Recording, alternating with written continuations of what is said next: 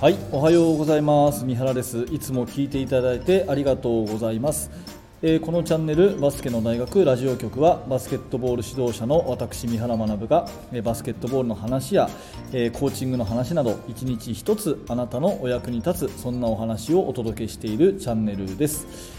はい、いつも本当にありがとうございます。2月の28日曜日ですね、えー早いもので本当にもう月末、週末ということで、えー皆さん元気にお過ごしでしょうか、えー私はねそうでもないんですが、周りの人は結構花粉がひどくて辛いと言ってる人が多くてですね、もう本当にそういうあったかい春がやってきたなというような季節ですね。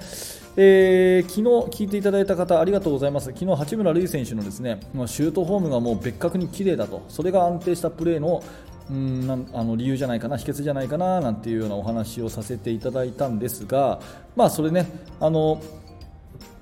引き続き NBA の話をちょっとねしてみたいなと思います、えー今日のテーマはですねユタジャズが首位の理由ということで、まあ、これ結論から言うとですねインサイドとアウトサイドのバランスが素晴らしいからと。ユタジャズが現在首位の理由はインサイドとアウトサイドのバランスが素晴らしいからということなんですね。はい。あのまあ、私はですね NBA 大好きでずっともう何十年、30年ですね、今もうすぐ40歳、まあ、小学校5、6年の時からずっと見てますので、えー特にロサンゼルス・レイカーズ、マジック・ジョンソンの大ファンでですね今までずっと見てるんですが、えーとまあ、この順位表っていうのを見るとですね、まあ、前半戦弱ったところで結構意外なラインナップだなっていうのが正直なところですね。例えば東の方であればシクサーズが1位それからネッツが2位、まあ、この辺は、うん、まあまあいいかなというところなんですけれども、まあ、ブルーズ、それからニックスが入ってきた。ニックスが入ってきたっていうのは嬉しいですね、うん、結構僕ニューヨークニックス好きなので毎年ね苦しいシーズン続いてますけど今6位につけてるというところでちょっとこれ頑頑張ってねキープしていただきたいなというところなんですが意外なのはこのねユタジャズが1位っていうのは私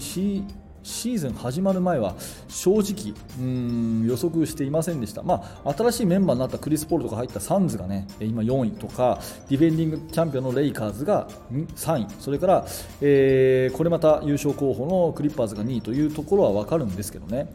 ただユタジャズがですね今現状26勝6敗で勝率8割これが1位というのはちょっと驚きですね。まあもともと素晴らしいバランスのいいチームだなというふに思ってたんですがこれが本当にうまくワークしていて今1位というところこれ素晴らしいなと思います。で改めてプレーをねえー、とこれ紹介を、まあ、してみるところではあるんですけれどもあの、まあ、パッシングがすごくパスがとっても上手ですよねユタジャズのチームは。昔からどちらかっていうと4アウト1インのそういう形のですね、えーまあ、パッシング、まあ、ボール持ったらとにかくあの長くボール持たないとどんどんどんどんパスをするというようなスタイルの、えーゲームをやっている印象があってでそういうチームが1位っていうのはなんかすごく嬉しいなと思ってます。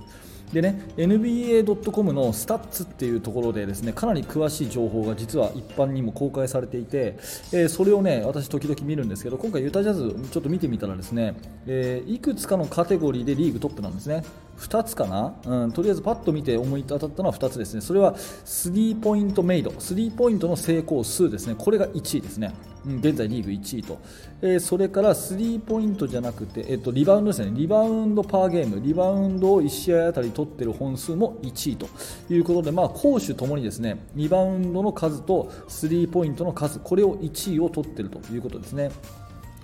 スリーポイントメイドは今のところ544本ということでリバウンドパーゲームは48.4、うん、ということで、まあ、どっちも1位なんですね。リバウンドが1位でスリーポイントが1位だったらそりゃまあ首位だわなって感じですよね。それで、えーまあ、個別のスタッツをちょっと見てみるとこれすごい驚きなのがですねえーとまだまあ、リバウンド1位っていうのは全員結構均等に取ってるイメージがあるんですね。うん。えー、とルーディ・ゴーバートが13.3でリバウンド取ってると、まあ、これチームで、ね、結構、うんあのー取ってるかなっていうふに思っているんですけど、まあ、ビッグマンが1人、ね、いますんで、えー彼が13.3を取っているというところと私が、ね、今、特筆すべき驚き驚くべきところはですねスリーポイントシュートのパーセンテージこれめちゃめちゃ高いんですよ。めちゃめちゃ高くて、えーチームで39.9スリーポイント39.9ですよ。そして、えーと4割シューターがですね4人もいるんですね。4割以上。マイク・コンリー、えージョー・イングルスそれから、ロイス・オニールそして、えー、もう1人はジャレル・ブラッドリーというフォワードの選手ですね。それ以外でもですねエースの、えー、ドノバン・ミッチェルとかが38.6とか、まあ、ジョーダン・クラークソンが38.1とかもう本当4割の選手がゴロゴロいると、まあ、要するにですねリバウンドを13本取れるビッグマンが1人いて周りは全員スリーポイントシューター4割シューターというような、まあ、奇跡のラインナップみたいなところなんですね。で、えーと、このシュート率っていうのは、まああの多少ねこうなんていうのかな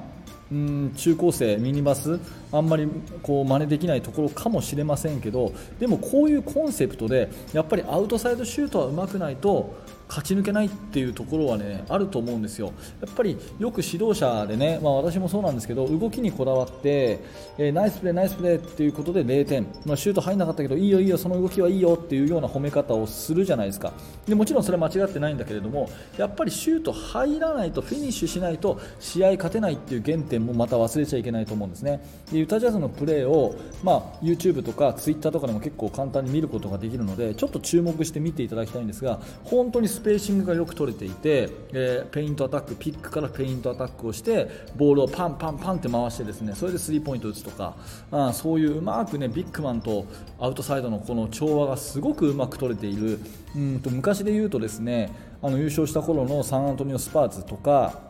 あともうちょっと前になるのかな。5人全員がですねあの月間 MVP かな？週間 MVP か取った。5人全員が取ったですね。アトランタ・ホークスとか。そういうチームプレーに徹したチーム。そういうチーム私やっぱ好きなんでえそういう偉大なチームに今シーズンなってくれたら嬉しいなというユタジャズには期待をしています。本当にパッシングがうまくてでスリーポイントシュートのねアテンプトも確かに多いんですけども、あの本当に確率が高い。そのためのパッシング。人とボールが動くバスケットっていうようなキーワードでねやっているすごくいい見本じゃないかなっていうふに思います、まあ、見方ね人それぞれあると思うので NBA だからできるんだっていうところもあるかもしれませんけどああいうまあ現代バスケットのね、えー、とスペーシングっていうものを大事にしながらやっぱりビッグマンとの2対2から崩していってペイントを攻める。そこからキックアウトしてスリーポイントをどんどん打っていくというね、え、効率の高いバスケットを目指すっていうところの、まあ、最高峰にユタジャズがいてそのイン、アウトのバランスが今のところはすごくうまくワークしているので、まあ、首位ということなんですよね、まあ、最初、出だしね10試合ぐらいのところで結構連勝続いたユタジャズを見ていて何気にですね結構こういうことってあるんですよ。うん、あのシーズン終盤でこうしぼんでいくとかね、まあ、ベテランが多いチームだとシーズンのうん最後の方でねこう上がっていくプレーオフには帳尻合うみたいなチームがあるんですけど逆にね勢いがあって最初は連勝したけど後でダメになるみたいなチームもあるんで、まあ、ユタジャズどんなもんかなって何気に見てたんですけど結構この完成度は本物じゃないかなっていうことで、えー、チームバスケット大好きおじさんの三原としてはですねこれはちょっと今シーズンさらに注目をしていきたいなというふに思います。まあ、レイカーズのねディフェンディングチャンピオンのレイカーズにはレブロンとか AD がいてスーパースターにスポットが当たるそれから、えー、今年は注目はやっぱりブルックリン・ネッツですよね。あのデュラント、えー、アービングそれから、えー、ド忘れもう1人誰でしたっけ、えっと、スーパースターが3人いて、ね、とにかくスティーブ・ナッシュヘッドコーチもスーパースターですし、まあ、こういうねああのジェームズ・ハーデンだ。ごめんなさい。ジェームズ・ハーデンがいて、えーあのスーパースター揃いのね、えー、ブルックリン・ネッツ。もちろんネッツとかレイカーズもチームプレーやってるんだけれども、えー、少しねそういう意味では若干こう地味な、えー、それから上背もそんなに全体的にない。ただやっぱりチームワークとシュートの成功率で、えー、首位に立っているユタジャズ。ここからはですねちょっと目が離せないな。あの久しぶりに本当にあの応援したいというか勉強したいチームだなというふうなところでユタジャズ私は応援してますよというお話です。はいありがとうございました。ちょっとね NBA のなんかこうミーハーなトークになりましたけどもちょっとでもねあなたのバスケットライフに役立てていただければと思いますので、えー、ね、こんな話をしてみました、えー、毎朝7時更新しています。あのバスケの話とかあとコーチングの話とかですね。何らかの役に立てるお話ししたいきたいと思いますのでもしよかったら、えー、チャンネル登録とかあとヒマラヤの方のね聞いていただいている方ヒマラヤもフォローしていただいてヒマラヤで聞いていただくとですねあのバックグラウンド再生いわゆる聞き流しがしやすいと思うのでぜひひヒマラヤもフォローしてください。えー、そしてですね現在メールメルマガ受講、えー、メルマガ講座というものをやってます。こちら指導者の方向けにやっているサービスなので完全無料でやってますのでもしバスケットの指導者の方、えー、興味のある方はですね、え説明欄から覗いてみてください。はい、え最後までご視聴ありがとうございました。三原学でした。それではまた。